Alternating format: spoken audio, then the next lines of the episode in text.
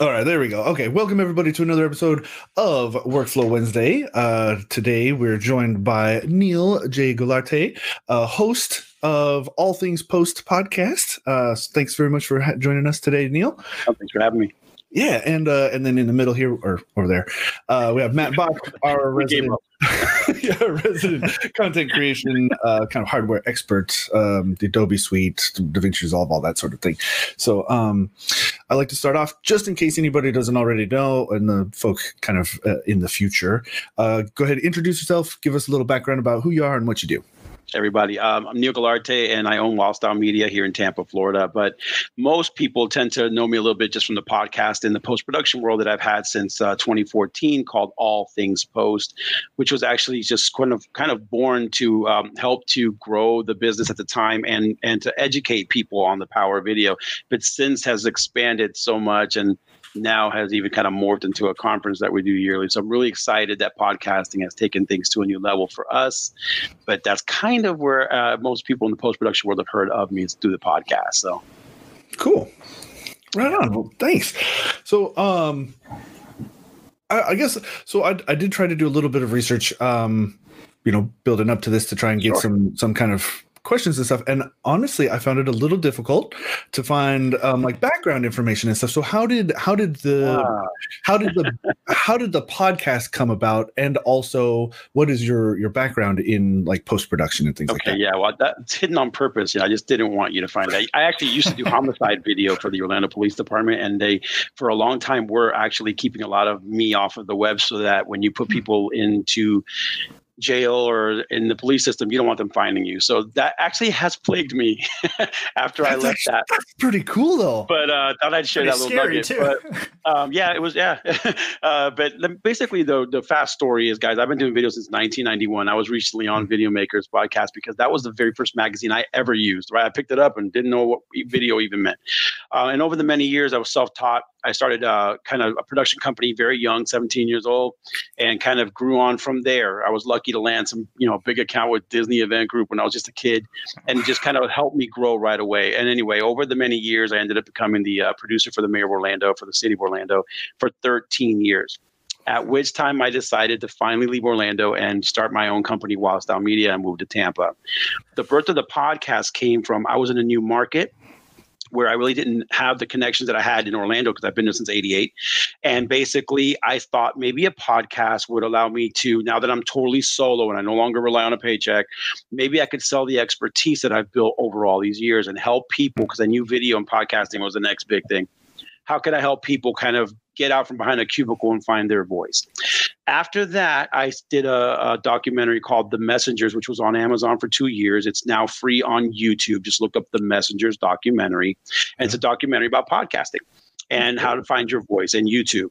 And that's kind of what I feel propelled me a little bit into speaking in conferences, uh, having my own conference, and then still always running my production company. So that's where I am today. Now I speak a lot on just starting YouTube channels, you know, how to implement video into businesses. And I coach a lot of corporations and individuals just on now media in their new world, because we know that that's pretty much what it is now. Thus, us three right here. Right. Well, that's that's the long, cool. short version of it. Yeah. That's so neat. I'm, I'm curious. I, I'm going to throw in a question of my own here. Sure, first. Absolutely. If, if you got into editing in, you said ninety-one? Yeah, ninety-one I was editing. What, the what old software school. Were you using back then? There was software then? Yeah, I, I was going to say, is that is that, is that yeah, still pre- before? Yeah, yeah pre, pre-software. I, I actually, back then, I was literally using two U-Matic decks or two Super V H S decks. Yeah. And uh, the funny thing about it is I somewhere still have the very first video I ever did. Was I took the Batman movie in eighty-nine and I put music on it for the first time, because I always liked DJing and stuff. And that was how I taught myself. I didn't have, uh, at the time, any money. I came from Venezuela. My family didn't have a lot going on. I always had, I lived in Southern California for the first thirteen or fourteen years of my life, and was bitten by the Hollywood bug. So my only way to get back to that world was to self-teach myself. And then that's sort of what I did. Now, as far as the first softwares I ever used, um, I think it was like a toaster. I used a toaster. It was the very first time I used an, an N L E. And then I uh, moved into, as far as official in your guys' world, I was Avid certified probably mm-hmm. in ninety-seven. and then from there found Final Cut and never looked back until recently. Yeah. yeah. Well, yeah, because back then, man, just thinking, like, I feel like we're all spoiled today. Like, hey, you want to learn something? There's endless YouTube content. There's endless training courses online you can do. Back yeah. then, self-taught really meant self-taught. Yeah. Like, even though Houston has the sexy beard, I feel like the old dinosaur here, right? Like, because basically when I mean self-taught, I literally mean I, I grabbed Video Maker magazine and did whatever it told me to do. And then mm-hmm. as I met other videographers and stuff like that, I literally learned on the street level. What happened was, though, just to tell a funny story to kind of propel things forward a little, is uh, when I was like seventeen, I won the Universal Universal Studios Orlando just opened. It was brand new. No one had ever walked in. And they had a contest uh, to get a, a filmmaker, you know, young filmmaker. And I won that. And then wow. instead of taking the money that you as a kid would spend it on stuff, I opened up an office. I asked my dad, look, I'll put the down payment. Just get me a one room office. And I and I hired my best friend editor buddy at the time, meaning he had a V H S deck and I didn't. And we started cutting wedding videos for, uh, I landed, I went in a suit and I landed Disney event group at seventeen, eighteen years old. And that is how I started the company and never, ever looked back. I, I literally uh-huh. had day jobs, but always had the company since then. And in twenty thirteen, I finally was able to let go of everything and just one hundred percent be completely self-propelled, which is where I am today. And trying to help mm-hmm. people like us, right? Editors like us that always work for someone. Now that there's so many of us that are entrepreneurial because we're out of work or because of COVID, just really trying to empower them to to, to how to maximize working in today's new environment, but mm-hmm. using video and, and and the power of audio and podcasting to have a voice. Basically, that's pretty much my, my mission now. That's yeah. awesome. Um, so uh, wow, so like you've, I mean, you've basically, but like you were saying, you've been doing this a long time. Yeah, since we were thirty years. I think we don't need to do the math. The fun of the uh, the fun of the Video Maker interview was it was on the thirty year anniversary of my first purchase of their magazine, so it was kind of cool. Oh, neat! To be full circle uh, and be interviewed on their podcast. It was amazing. Shout out to them. Do you think it's easier now that for yeah. for like someone starting out? Um, easier and harder because yeah. it's. it's for everybody to have a barrier to entry. It's so much simpler now. Like you said, you can get a YouTube, you can go get a laptop or even now mobile editing. And yes, you can edit now. Where I say harder is you used to, it used to, I believe, this is an opinion, I believe it was more of a craft when I started, less of a mm. side gig. So back then, we didn't edit so choppy like they do now on YouTube, where you can get away with the very break every rule, what I call break every rule in production. Mm-hmm. Back then, it was a, there was a real art to editing. And, and at the, when I was coming up, it was, how do I make everything cinematic? Because everything was to T V. But oh, now sure. we're in a world where cinema is almost gone. And mm-hmm. so now we've reverted to what I call old M T V style editing, very fun, choppy, quick cuts, everything condensed into sixty second bits. So mm-hmm. the answer is it's easier to get in, but I think it's harder because now you're starting at a time where we've broken all the rules. So then where do you start? Do you start with the new rules or do you study the craft and then figure out how to bend it to your will? So easy depends on how How much of a pro, how creative do you want to be today? Yeah. Or do you just want to jump in the water and do what everybody's doing to get likes and followers? It's yeah. kind of intense. Yeah. Well, and now there's also so much more out there. Yeah. Like, you know, back in the day, yeah, you could get some stuff up on the internet somewhere and like there wasn't much out there. But now, like, I don't even want to know how many hours of content is uploaded to YouTube every second. Oh, like, man. It, it's some man, my first number. show was on Ustream, and I think it was in size like one quarter inch by one quarter inch. And I used to lean in to watch my show. Um, and then, you know, now I have a YouTube channel. I literally started a new one just for my uh, rebuild of my Mustang that I'm working on. And oh. it's blown my brain just how fast I was able to start a channel, upload a channel, brand a channel, and get rolling, you know? Yeah. Um, so I think because our world is so much smaller now and literally anyone on the globe can watch the three of us chit chat here is I think now you have to get in and, and differentiate yourself. You know, how do you get a message out using mm-hmm. the art of editing, right? The talent mm-hmm. of product post-production to tell creative and amazing stories. And in today's world, in less than a minute or two, if you want to have any real R O I on your, on your media. So right. it's kind of scary. I miss the old days a little bit. I really do miss the craft and the creativity of editing. I used mm-hmm. to not fix things in post. We enhance mm-hmm. things in post. Now it's a lot of repair. Uh, I feel like I'm in a lot of repair. My production company, all my editors are like, we're always fixing people instead of just making it better, you know? Yeah.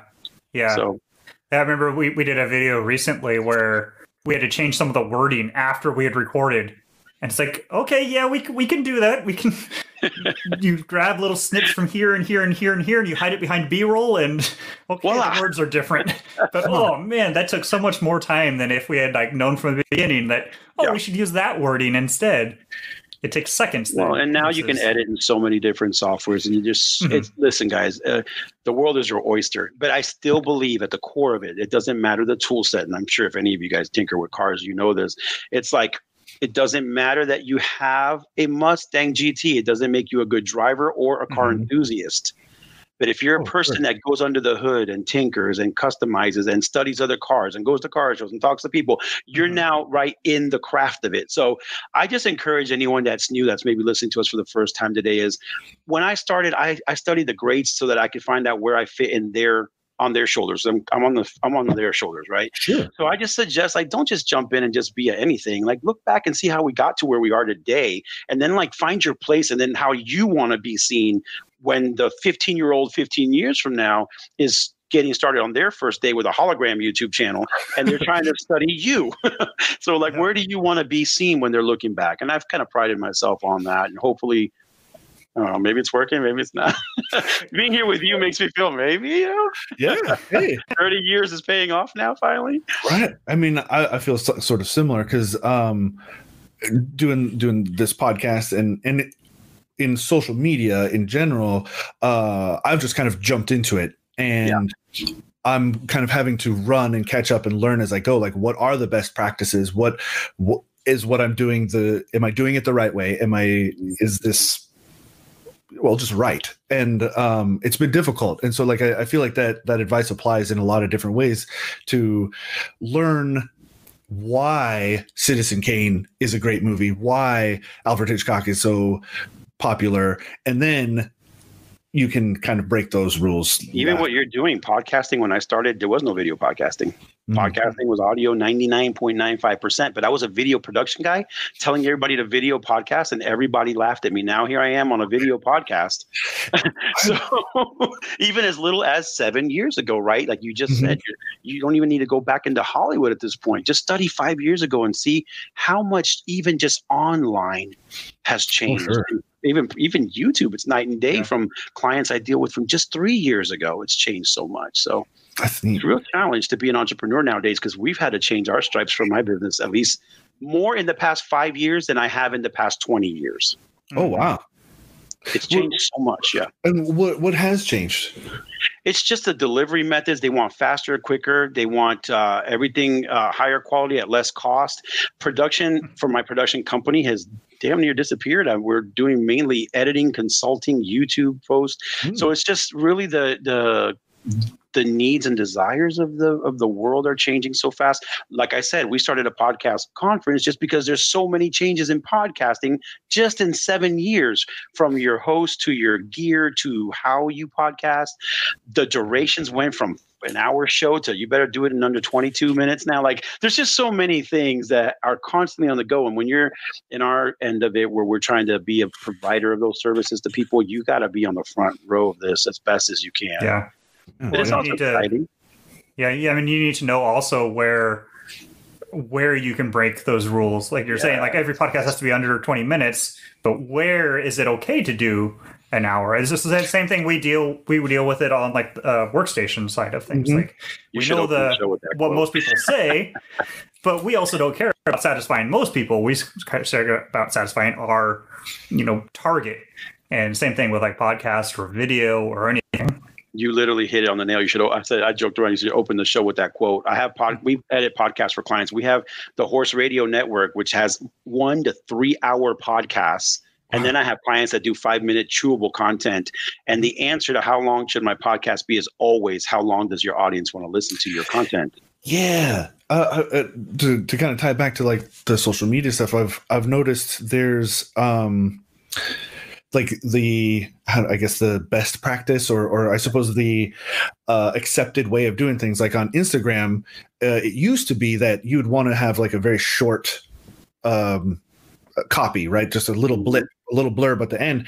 And I've, I've noticed that some channels will have huge like almost a blog post underneath their their photograph. And and like you said, it it just depends on what the audience and like what content you're producing and how they're consuming it. And yeah, absolutely. Because like it's just it all just depends. The biggest thing I say when I consult anybody on day one is, do you know your audience before you're starting? Mm-hmm. And ninety-nine point nine nine percent they say yes, and the answer is no. Right. So when I started podcasting, I asked my All Things Post audience li- literally per episode to tell me what you want to see. Tell me mm-hmm. if I'm going too long. Am I going too short? What do you want? I podcast for them, not for me. Yeah. Um, all of my content I define for who my viewer is, not for me. And so then you can't really decide stuff, right? So the, the thing is, though, you also got to find that happy medium where you are satisfying your your your audience, leaving them hungry enough to come back next week, mm-hmm. but also being within the right parameters so that in the future, maybe a sponsor or somebody else can help you monetize, because you are meeting at least what used to be called broadcast standards. Now it's just standards. Updated weekly on the internet. But, uh, but yeah, guys, I mean, it's just finding that happy balance. And then we all struggle with that. I've I've mm-hmm. changed the direction of my show numerous times um, in response to my changing audience. Sure. You know, to the detriment of some sponsors and to the benefit of others, you know. And how how do you balance? So like you go into it and you're like, oh, I want to I want to this is this is a topic that's interesting to me that I want to talk about, that I'm passionate about. How do you balance the desire to create a certain kind of content with what your audience is telling you to do? Like how much do you let the, how do you, how much do you let them control the boat? That is a powerful question that I literally just answered last night. I was, I was speaking somewhere and someone asked that same question. So this is what I said. I just started a YouTube channel a month ago about my car, right? So mm-hmm. the thing about it was, is first you got to do something that you're passionate about and that you do for free, period. In other words, Neil, Houston, and Matt are going to do this episode whether we're watching or not. But then once you do that, once you've established whatever that topic is, making cupcakes, and I'm passionate about it, the mm-hmm. passion's only going to drive the fun and the creativity of the show, the vibe. Mm-hmm. Then you have to, if you care to monetize or play at any competitive level, that's where you start to say, now I need the audience input to help me define the walls. I already brought the why, which is the fun, the passion, the, the topic. But then once you decide on any sport and you decide to learn it or any platform, then you have to say, now that I've decided it's going to be underwater basket weaving, what are the rules that we could play by to make it a fun show, a shareable content, and that it's competitive in the sense of if a sponsor or if I ever want to monetize in the future, I am meeting the basic needs of what a traditional podcast in this space is doing. So I think your answer is, after you create the ship, then you start to ask everybody what they like about the ship and how they can make the ship better. The problem is people like to ask ahead of time to try to make the perfect ship. Sure. And you're only pleasing the audience for that, that week, because that audience changes by next Friday. Wow. Yeah. Do you, Get them on the boat uh, first, man. Sure. Do you uh, do you play around a lot in um, live content?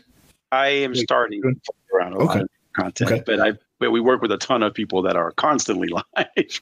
Okay. Yeah. How do, how does that affect? Um, because I mean, obviously we're recording, even though yeah. this is live, and so there's going to be a bit of that crossover for uh, you know later on the YouTube, and and then I pull the audio and things like that. How how has that? Is that like a is that going to be a new direction for you or an additional thing?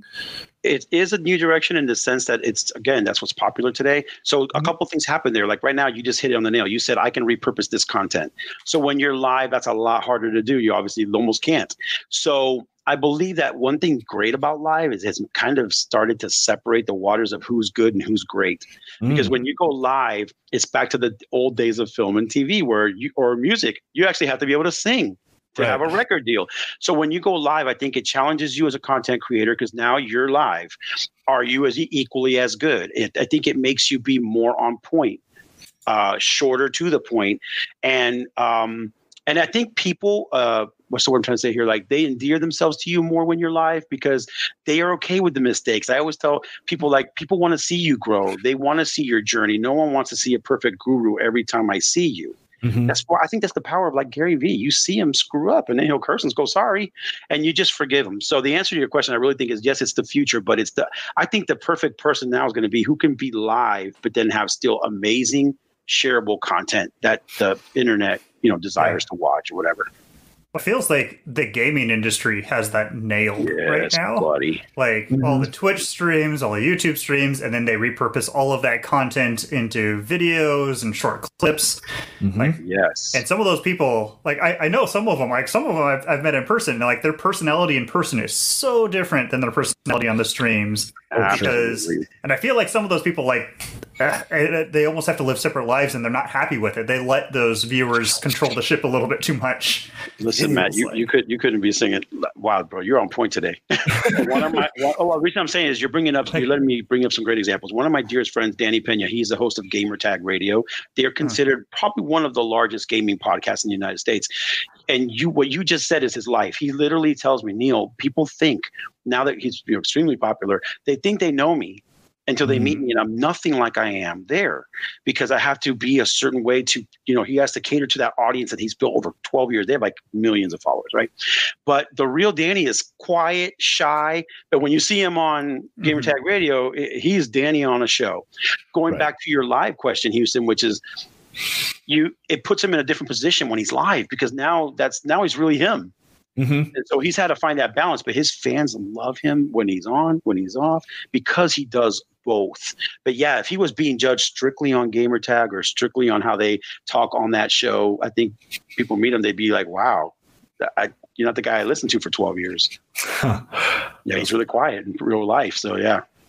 Mm, that's interesting. Because I, I love live content. I, I tried to dabble with pre-recorded stuff like for uh, YouTube and things, and it, it doesn't fit with – I get so – it's so weird. I get super nervous. I get so anxious in front right. of – with nobody else around. Because well, you feel like you have to make it perfect because you like yeah. you have the time. Uh, yeah, I do think that is part of it. Yeah. But you also look like that guy that I could drop in the middle of a party that knows no one. And when I leave, he's got everyone's phone number and is doing business before we walk out. So it just, I may be wrong, but like it looks that way, right? Yeah. So yeah. I'm just saying like most people that go live uh, easily tend to be people that in a live situation, you can rely on them pretty well. They're, they don't, like you said, Matt, the perfection isn't there. They're good anyway in the room. You just open the door and they'll start doing something. It may not be the right thing, but they're going to they're gonna do something. Well, some of it is also just experience. Like myself, oh man, a couple of years ago, like before I started going to more conferences and all that mm-hmm. kind of stuff. No, I'm super introvert, but like I'm a lot more comfortable doing like this kind of live content now just because we've yeah. done it so much. And they say most podcasters are introverts. Like seventy percent of them, I think was a stat. Like they're, most of them are introverts that use podcasting to get yeah. their voice heard, right? So yeah, it's it's a, it's an interesting world, and you know, and so talking a little bit about the whole pre-produce, right? That's where the editing part comes in, right? Because social media, you could do live, or you could do uh, pre-produce stuff, but what's happening today, and you asked earlier on, like, is it easier? I think what's happening is people. I, there's so much. It's starting to scare people. Like, what should I use? Should I use Final Cut, or should I use like Adobe Rush, or should I use now the Luma Touch? That's that's on a mobile device. How do I make what I shot yesterday interesting and edit it and put it on YouTube? And how can I do it really fast because I'm doing weekly or daily content? And I think yeah. that's what helps people determine what N L E they want to go with mm-hmm. based on speed, because that's why I originally went to Final Cut. I was an Avid editor. Mm-hmm. Final Cut just, I felt, made me fast. And when everyone on the planet hated Final Cut X or ten, I absolutely loved it. What I per- what I did was abandon what I knew. And instead of trying to make it do what I knew, I just tried to learn their new paradigm. Like, okay, they want me to edit differently. Why? And I embraced it through all the years it sucked, because it did, until they slowly built it back.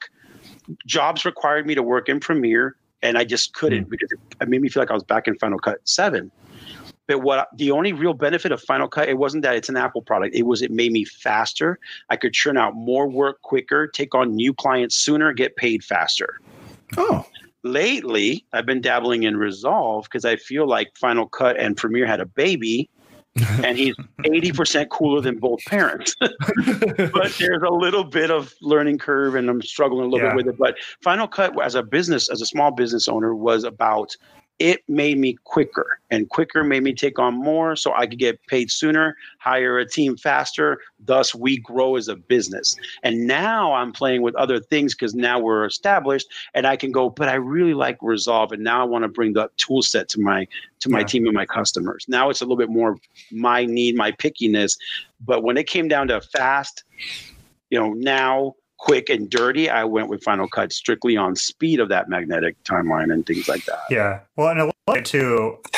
I, I always hate the people, I shouldn't say hate. I always disagree with the people that get very attached to yeah. one one thing, um, whether it's different applications or we see it, at least in the hardware world, like people who are very strict A M D, they love A M D or Intel or NVIDIA, yeah. and like people get in fights. And it's yeah. like, no, none of those companies care about you. You are yeah. nothing to them. Why do you have loyalty to a single like company? It's, it's the same thing with N L Es. It's find the one that does what you need it to do and that meshes with yourself. Um, yeah. Like myself, like, yeah, I, I really love Resolve too. Like I've been doing a lot of stuff in Resolve recently.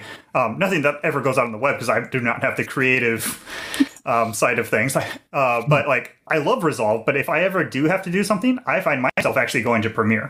Mm-hmm. Um, mm-hmm. And it just, for whatever reason, it just clicks a little better. Maybe it was just yeah. because it was one of the first ones I learned. So well, I learned whatever main, practices yeah. that matched. um, so all of these things, uh, I guess my advice is don't get, e- even if you go to like Reddit or whatever and ask what software should I use, and everyone says one software, go ahead and dabble in those other ones. Most of them have free oh, yeah. or trials. Mm-hmm. Give them they all shot. Do the same thing. And when I started the All Things Post podcast, we created a Facebook group. It's got about five hundred editors in there now, I think, or a little over. Um, and everything was so Premiere heavy when we first launched that mm-hmm. Facebook group, because really what I wanted to create was a place where we can just all ask for help, advice, assistance. It quickly became the Premiere, the Premiere Aww. Group. And then every time I would post something for Final Cut, I literally felt like Apple's only and remaining Jedi editor alive. Okay. Now, what's funny is this incredibly how much it's changed. Like we have mm-hmm. Sony Vegas. We, I mean, not Sony anymore. Sorry, Vegas Pro eighteen. We've got users that are in there using a lot of Premiere and Resolve and Final Cut and even stuff I've never heard of. And um, and that's a testament to what you just said, which is, look, in America, we're just brand guys. I grew up in Southern California, right? So you were either skated Tony Hawk or nothing. Right. So like it's always a name brand of something. Right. Back in the old days, like I wear O P, you know, like this, nowadays, it doesn't matter. You wear what you what represents you as an individual. Same mm-hmm. thing goes as an editor. Use the tool brush that gets the job done. And more importantly than the job, if you want to go a little bit more than technical, if back to my old days of storytelling and, and do the use the tools that help you be the best storyteller. Mm-hmm. Anybody can edit. Be a better storyteller, man, because that's what's going to, especially in today's world, you have sixty seconds to tell your story now. Any N L E will cut it, man. But you really got to look at just, you know, in my case, Final Cut just worked, but now lately it's it's changing. I'm we have more room to play in Resolve, and now I'm starting to fall in love with a lot of what it does, and I'm okay. slowly now getting stuck in the middle, and now every job is which one should I start it in or finish mm. it in, you know? Yeah. Yeah, Resolve, man. I can, I can always talk a lot about Resolve because I love what they've been doing with. Yeah, they've got Fusion right. in there and the Fairlight stuff and the new edit or cut page, which yeah. that one I haven't really dived in too much, but all of that stuff has been. I don't know. It's really nice to have everything in one application where it's just That's one project beautiful. And it's database, so you can like have multiple people in the project and everything. You can share things and. Oh yeah, and for people like me that are a little bougie, it's a nice looking interface. Like I yeah. always love the pretty G U I, right? Like so, although, like I've always. I will say I don't like you can't totally customize. That, that's right. one thing I still like about Premiere. Like I like to have lots of monitors and stuff, so I can drag things over there and over there and over there. And hmm. Resolve, it's like no, that's that's what it is. You can hide things or show things. Yeah. I think they'll get there over time. I mean, we got to remember so. Adobe is king, and they've had so many users for so long with so much feedback. That they have incorporated tons of it. And same Final Cut kind of, but I think Resolve, what's happened is they were that one guy no one was paying attention to. And now they're like, oh, so you like my new beer? Then you're going to drink my beer for a while. I'm still, at some point, I will incorporate all your likings and flavors, but for just a little while, just drink what I made you. There's that little attitude yeah. of, you can go to anywhere else for anything, but listen, so many people use the color uh, option, and it, that alone makes every part of that thing worth it, because especially if it's free version, uh, right. just for the color alone. If you did nothing else in there, it's worth it. Yeah, colorated. Like, honestly, I, I like I said, I, I go to Premiere a lot, but man, I'm not really a huge fan of the Lumetri stuff. Me neither. For some reason, it never seems to be. I don't know. There's so many different ways to do it, but I feel like I'm always like, if I'm trying to use the color wheels, like I'll drag something, and it's like it's all the way. Like yeah. I, I want to boost those shadows a little more, but it's all the way up. Yeah. I don't know. I had a little bit of that problem as well. Yeah, but listen, that again, that takes us back to the old days of uh, there used to be a colorist and there used to be a, everybody did something. Now everyone's a one-man band, and I think that's where Resolve is winning. It's allowing yeah. the little guy that it works in government that they're not going to hire another guy to help him, and now he can finally finish everything in one place. And I think that's yeah. the strength of Resolve. I, I admire them for that. Right. But there's room to grow for sure on their end. Yeah. If the developers are listening to us three right now. Guys. I mean, even for like the larger people, though, I, I feel like it also has a lot of gain, like not having to conform, you know, using X M Ls or E D Ls or whatever all those formats are, not having to deal with those that never work quite right. And they always yep. have problems with like transition. That happened to me yesterday. Yeah. Just everything being in one spot.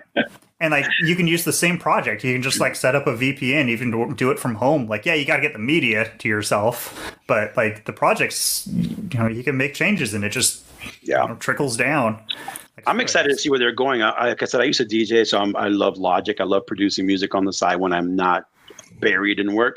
Mm-hmm. Um, and I play in Fairlight a little bit here and there, and I can see where that is going. Like, it's like if yeah. you're if you're listening to us today and you haven't, if you're an audio person and haven't played in there, you're doing yourself a big disservice. I think in the next five years, that's going to be a, an awesome situation. Ooh, for them. Fairlight was a really big uh, like yeah. visual audio uh application before, and then Blackmagic bought them or something yeah like that, right? I think when they put it in the suite now, it just kind of got forgotten a little bit. Now that it's forgotten by users, but like when people are getting in, they're still exporting the Pro Tools or Logic because that's what they used, you know. Mm-hmm. And when I started playing in it, the more and more I play in it, the less and less I'm going out, you know. Yeah, it, it does look a little it, it, it was a little bit like a ooh, this doesn't look like everything else I've ever used, right? So almost like when I first used Ableton for the first time, it was like Chinese to me. It was it, it's a it's not track based vertical like a mixer, right? It's sideways. So literally the Germans were like, hey, do everything you're doing, but do it like this just because it's cool. Huh. So I feel that's Fairlight. It's like, it's still yeah. amazing. It does everything you've ever wanted, but you got to do it crooked just just so you get, just so you get used. And then, and then if I can touch on that is I just want to encourage editors to stop. And you said it, but I want to say it again, guys, if you're not listening, stop being so stubborn and doing things in just the way that you always do it. It's yeah. literally, it's literally like dating. If you just apply the same thing to every person you date, you're going to fail. You adjust for every person based on what they bring. Well, each software brings different tool sets. I think you're limiting yourself.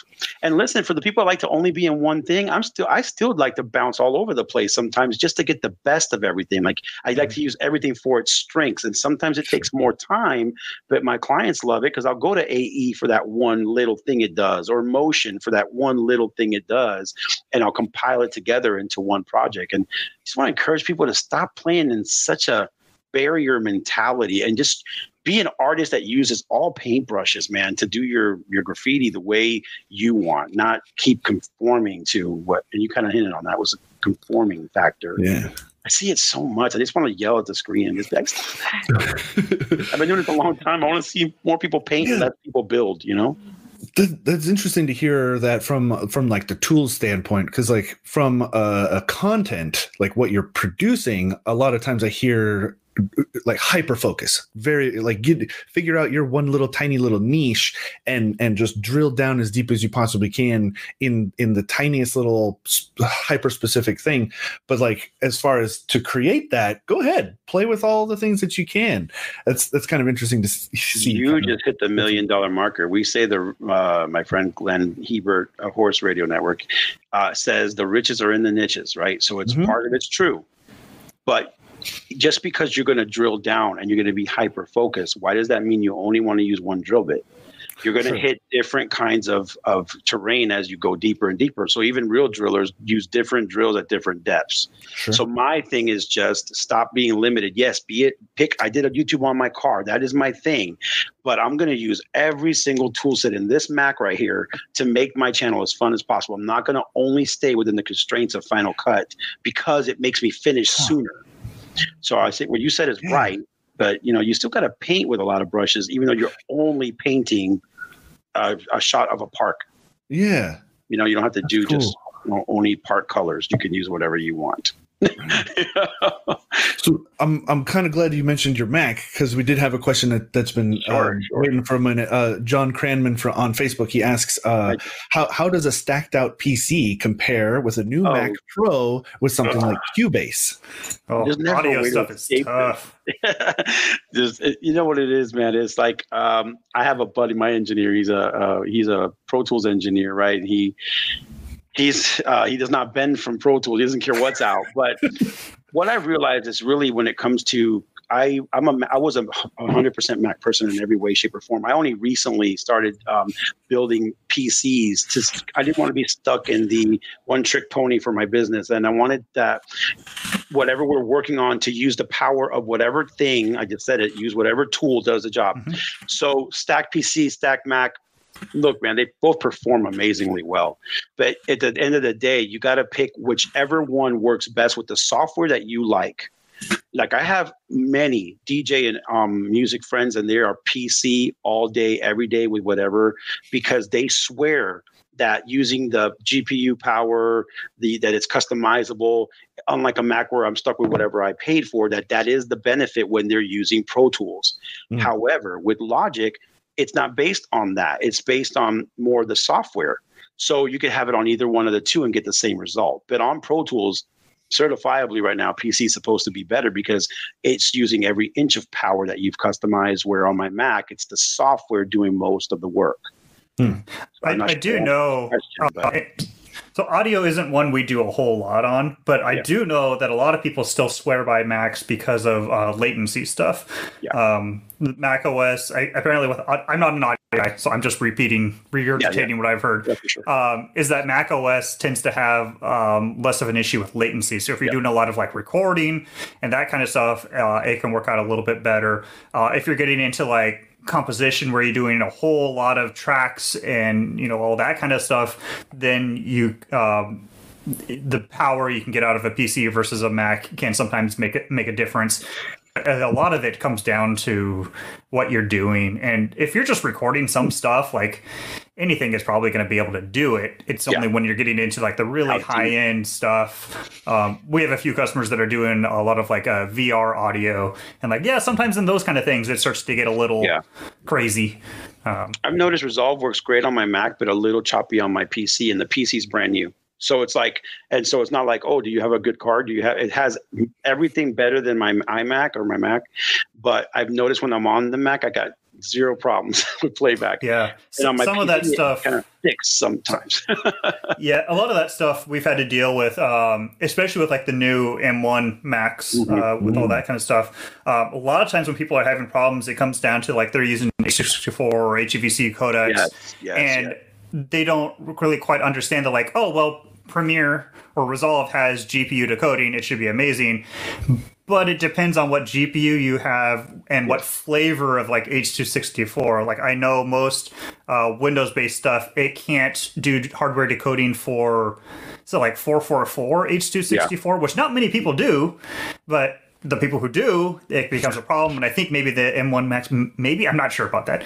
But like, um, yeah, it gets really complicated really quick. Yeah, but you hit on the head. It's all uh, know your codecs as well. When you yeah. right now, I'm in the world of what you're talking about. I'm trying to use both now, P C and Mac, and I am coming across that exact problem. Like, oh, I wanted to cut that over here, but I did export that in four forty-four when I was in Motion because I'm just a spoiled Apple guy. And Final Cut opens it with no problem. Now I've had to think about, oh, is could this possibly? Because the reason we went to Resolve was that we could start it in either one and end it in either one. Hmm. Um, it, it, it gives us a free highway.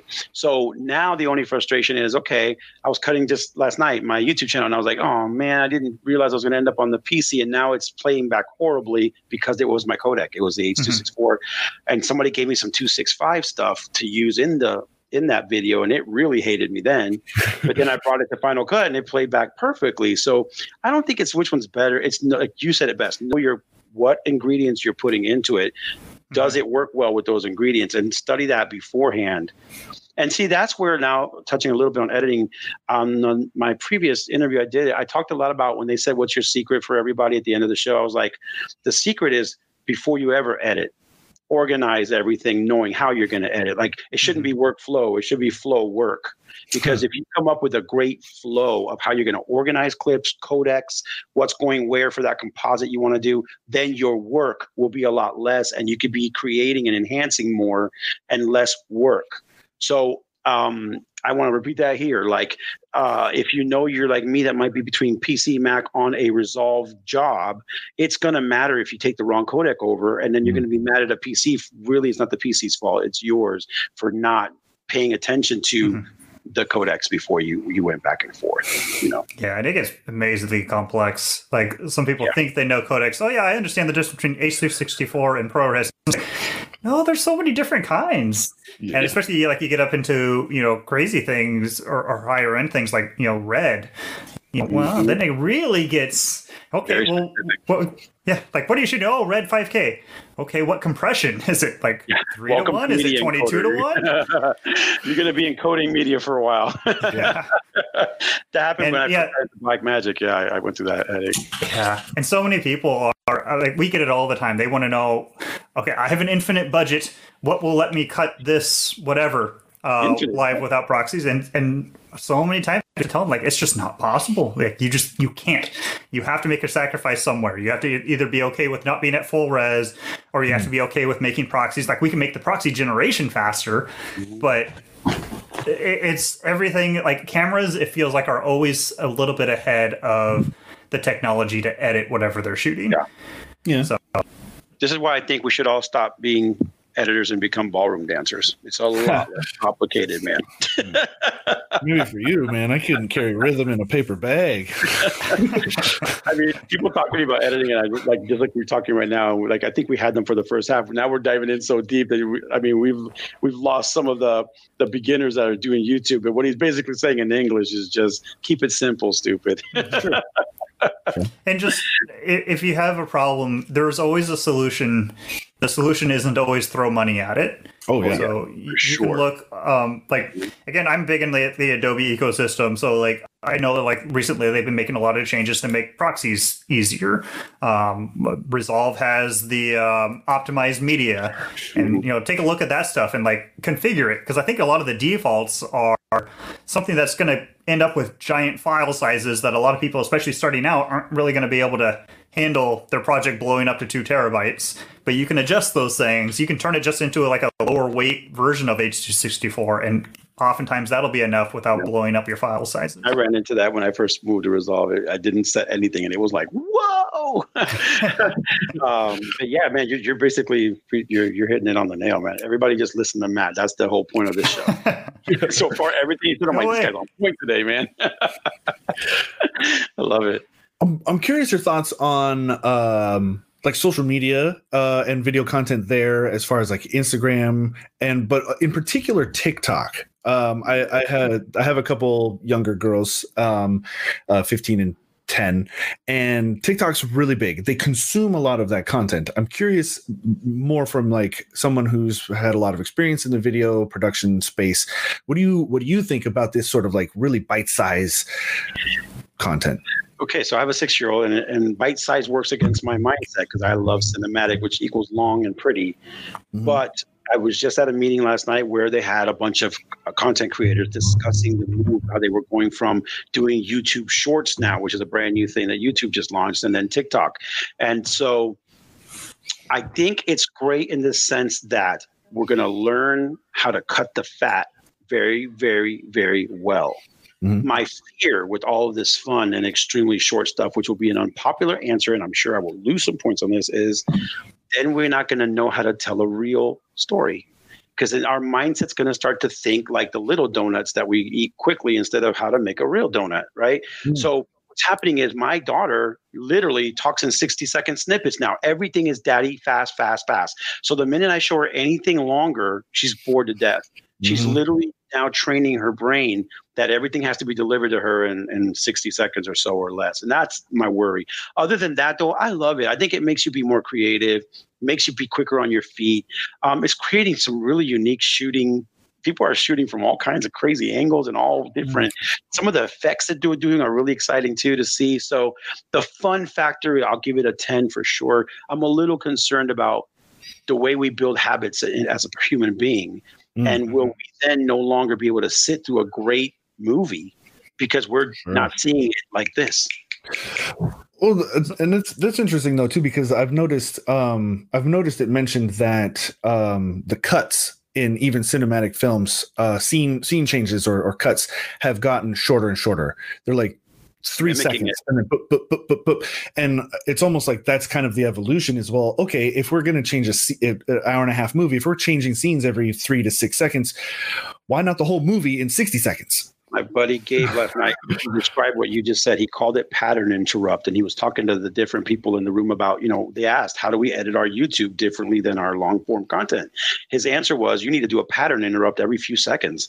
So mm-hmm. whether that's B-roll, a graphic, a fly-in, and I remember when I started editing, I used to get slapped on the wrist for being too M T V and make it make it more glossy and more, you know, more broadcast. Now they're telling you, no, no, no, every few seconds you have to, and why? Because what I just said. We just trained ourselves that every few seconds we're bored. And my real concern is that even in just talking to people, like we've had this nice long conversation because we didn't come from this world.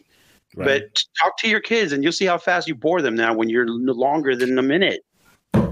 Exactly. Actually, a teenager asked me a question about like, about, I can't remember now the question, but it ended, I ended up going on for, I don't know, maybe five minutes of for background to, because I feel compelled to have them understand not just the an- not not to just give them the answer, but to also give them the foundation of why that's the answer. And she tuned out. She's like, I mean, she's listening, but like I could tell that it went way beyond what she wanted.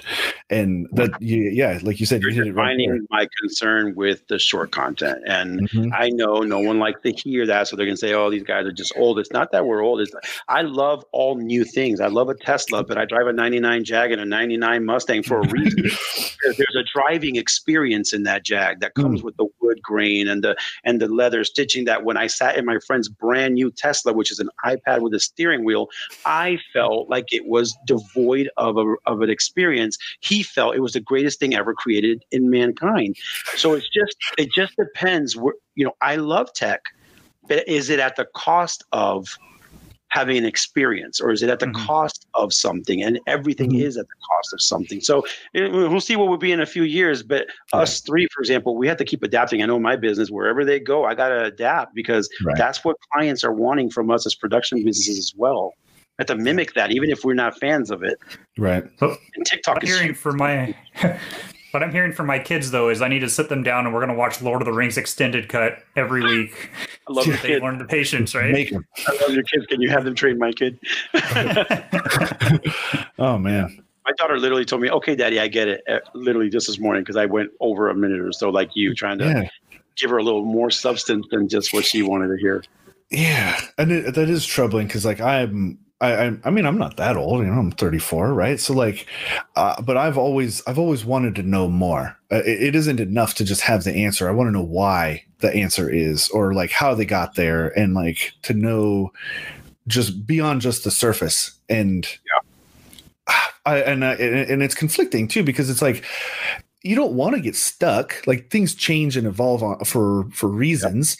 Yeah. And it isn't, I feel like you can get caught up in the judgment of it. Oh no, that's it's like you said before, like uh when it comes to the the software being used, you can't just get caught up in this is the way we've always done it. You know, we haven't we've always done two hour movies. Well, you know, maybe there is a place for a twenty minute. You can tell a, a beginning and a middle and an end in in twenty minutes or fifteen or whatever. um It, it, it's good to it's good to see the change and and accept it, and and kind of it kind of comes back to that knowing yeah, why. I'm not, I'm not fearing the change as much as I'm fearing how fast we're changing from one to the next.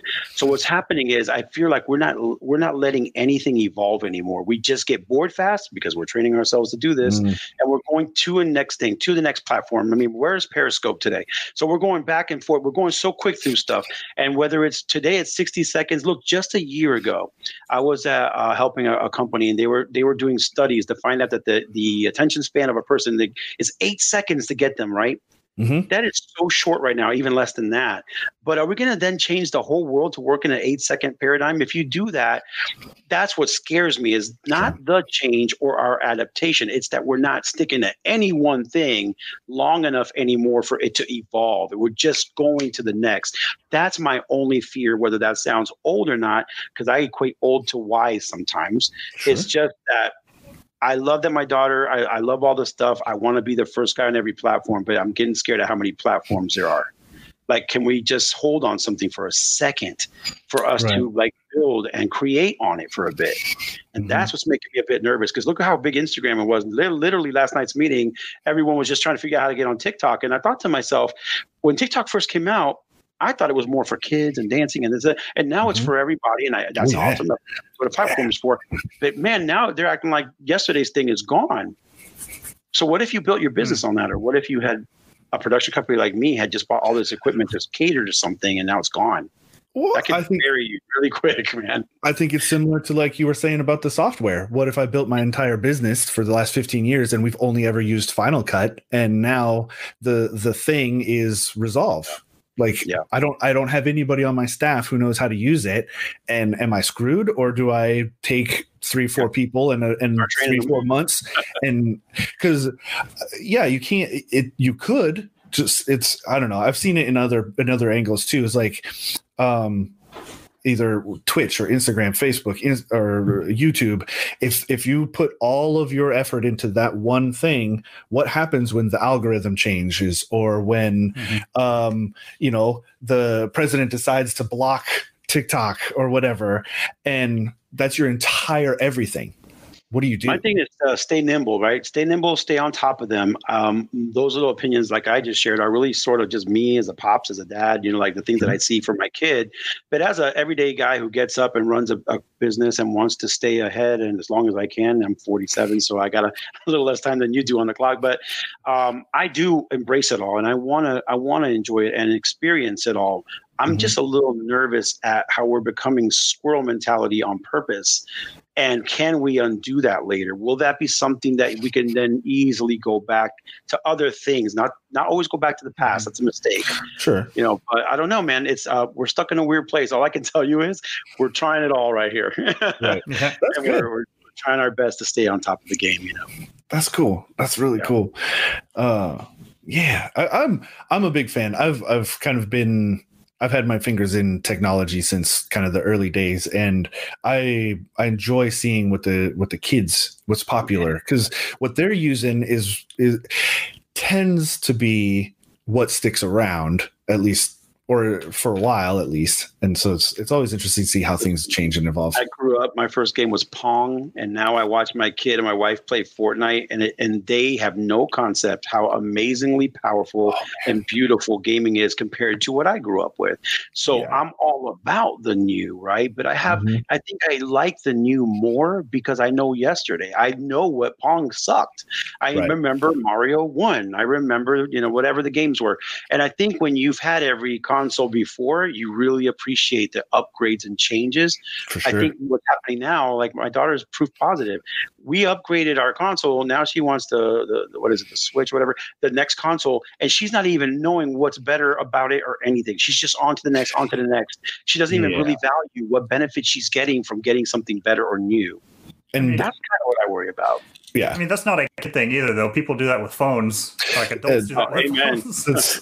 yeah, I was, I was going to mention something similar about, because the teenagers similar like that is like, oh, I want the iPhone twelve. Why? Because it's new. Cause, just cause. And yeah. so I'm like, is it really going to improve your Snapchats? Is it really going to, you know? Well, it's just bigger. It's it's a bigger number. It's new, and so like. Okay. I tell my wife, in my business, I am the most modern man created. And on Saturdays, I go to car shows to see sixty-seven Dodge Darts. Right. Because I still want to I still want to talk to the guy that owns that car, because I want to appreciate why that iPad is in that Tesla. Mm-hmm. And I understand what their what the evolution is, but I also see very much what was given up. There's no more wood grain. There's no more mm-hmm. details, no more cool tacks. Right. So it's really just about But it's individual, guys. That's an individual thing. Some people are mm-hmm. digital babies and they don't care for the past at all, and they live perfectly happy lives, right? Oh yeah, yeah, yeah. That's why you just got to find, like, back to full circle, right? Back to just use whatever makes you be a great storyteller in the way you like to tell stories. There's always an audience. There's somebody out there that likes Matt's movie. Someone's going to like Houston's movie and Neil's movie, and that's, you're all the same.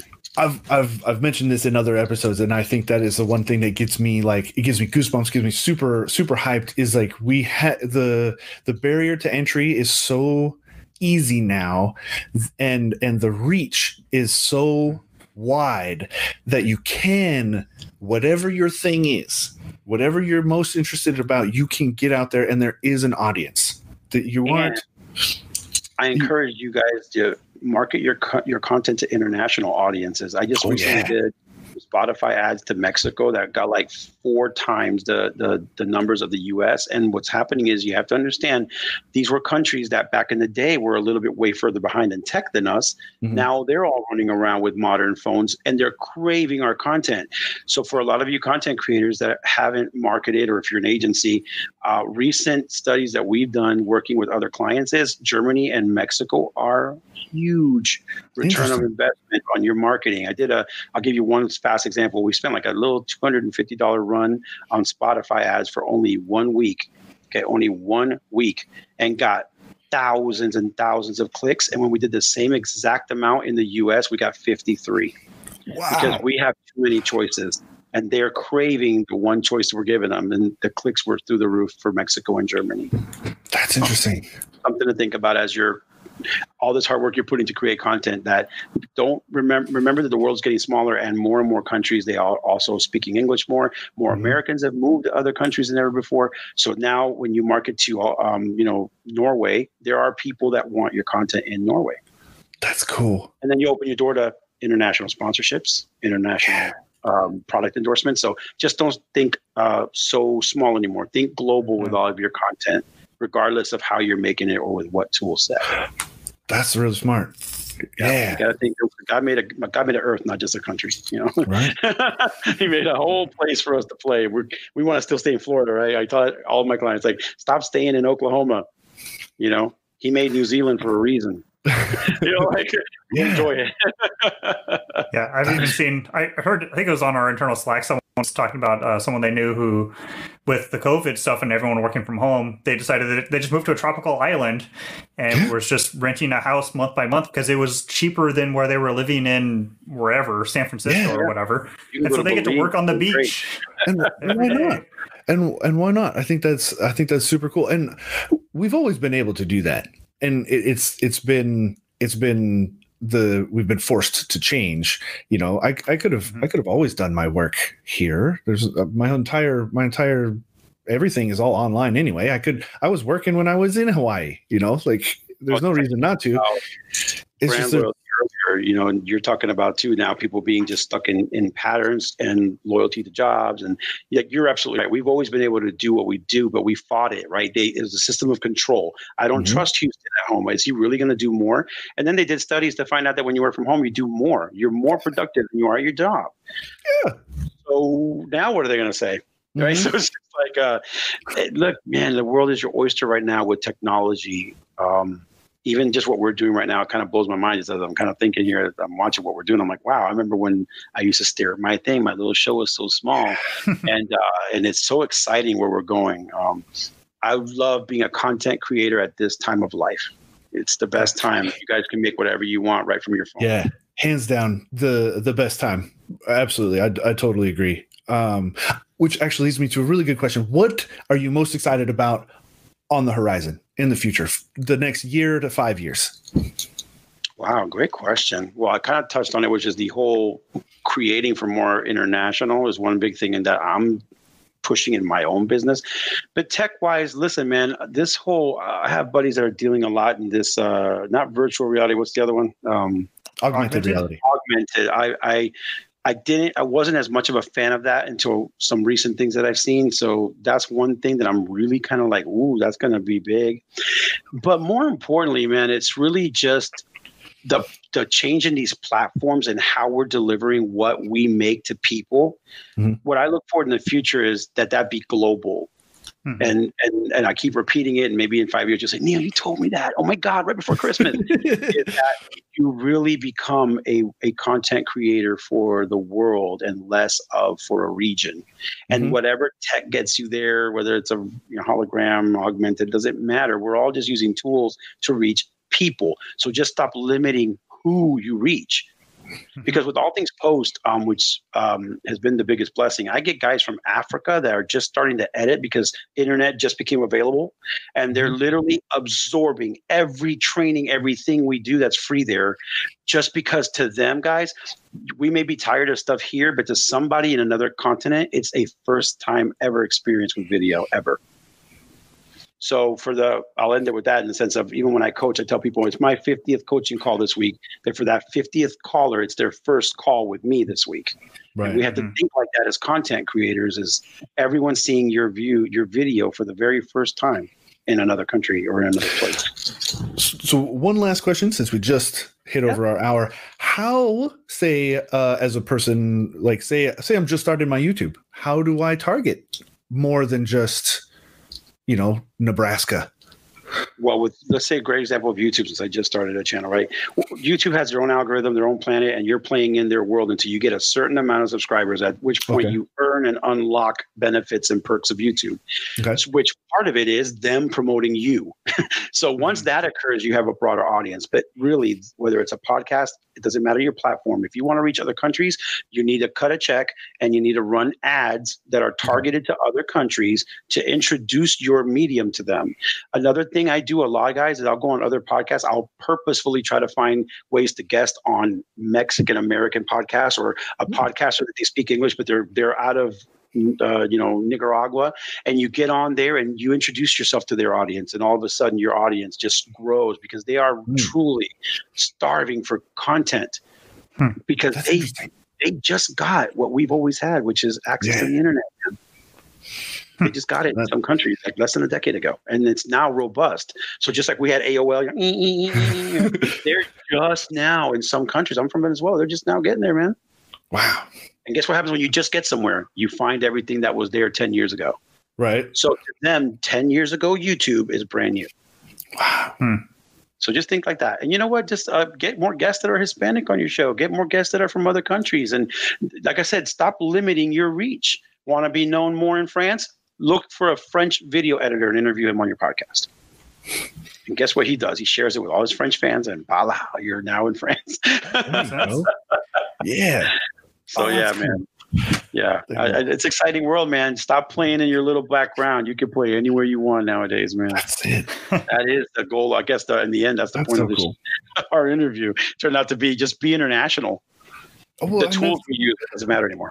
That is that is good to to kind of really kind of push on that because um, as I guess even I mean, I've played online games and stuff for decades, and I've played with people all around the world, but It, I never really thought of it that way of like, it, it isn't just the United States anymore as, as yeah. the big guy, the big player. You can reach, you know, the sticker fanatics in Italy if if you really just try to get out there. That's really neat. Houston, guys, I'll end with this. So when I started my conference, which is called Cinema V O Z, Voz, which is voice in Spanish. It's for a reason I'm saying not to market the conference, is to use exactly what we're talking about as an idea, okay? It was called Cinema V O Z because we were mixing English-speaking voiceover actors mm-hmm. who, and with the ones who dub it in Spanish. That was the mm-hmm. original concept. Once we got there, do you know what we found out? It wasn't so much like that people – well, most of our guests were from other countries, meaning they were coming from Spain, Portugal, because they, guess what, in their country, in our country, everything we make, we have it dubbed into Spanish. But it's right. not every dialect. It's ninety percent Mexican-American voiceover artists dubbing for the rest of the world. Mm-hmm. And what we found out at this conference was everything they make, they want it dubbed in English. So they're looking for hmm. American voiceover artists to be the English voice of their superstars in their world. So what we ended up finding was the reverse of the whole reason that we did the conference, because what they were telling us is, no, we didn't come here to try to get more work in your country. We're trying to find you. so that all of our content from our continent can be dubbed for your audience. So that tells you that those other countries are now trying to infiltrate so that we get their content more than them getting ours the way sure. it currently is now. And if you look at Netflix, if you just look at that, and I'll end with this, look at how suddenly a lot of the Netflix shows are being from everywhere else. They're from Australian production companies, New Zealand. That's a trend. Now watch that in two years. You'll see, I told you today, the rest of the world wants to access to our audience, and we're stuck thinking our audience is prime. That's so cool. And then yeah. we want to reach them. Think the reverse now as a content creator. In a couple of years, you'll love us for it. You'll say that Houston, Matt, and Neil told you so. Oh, that's great. And I think that's a fantastic place to end too. Yeah, that was, that's great. Awesome. Um, so yeah, we, ha- we have, we are a little bit over our hour, so we're, we'll, we'll wrap it up. We'll say goodbye. Thank you so much, Neil, for, oh, for joining us, taking Thank time out of your day. This was, this has been fantastic. What a great conversation we've had today. This was Um, well, it's yeah, been a pleasure happy. meeting both you guys, and I invite the audience, please check out All Things Post, and uh, I will meet you guys there, and just tell me that you found us here, and I'll be happy to give you a shout out. It, awesome. All, all Things Post, it must be on like every podcasting yeah. platform. Better be after yeah. this much time. Um, it really, uh, you know, most people find it through Apple Podcasts, but it is on um, all platforms. And I'd love to have you guys visit, uh, or love to even have you guys on my show. It'd be really cool to maybe invite you guys, reverse this thing. We did interview uh, uh, the Puget a while back. Uh, it's, I forgot what episode number, but I'd love to have you guys specifically maybe maybe visit our show for fun and just kind of say hi to our people, because I'm sure that'd be great. Yeah. Yeah. Awesome. Well, all right. So um, I've got to do my normal outro thing. Thank you. Thank you, Neil, for joining us. Thank you, Matt, for taking time out of your day. And thank you as well to the audience for joining us on our Workflow Wednesday for today. We do this every Wednesday and Friday at one p.m. Pacific time. Uh, Wednesdays, we bring in uh, outside industry experts like Neil to talk about their workflow and their process and little tips, tricks, advice, things like that. Uh, and then on Fridays, we bring in our internal experts like Matt. He gets to be all by himself and to talk about the kind of the crossover of software and hardware, and to kind of help you you guys in the audience to make good decisions on how to get your job done the best way possible. So mark your calendars for that. Wednesdays, Fridays, one p.m. Pacific, and we'll see you guys next time. Bye. See ya.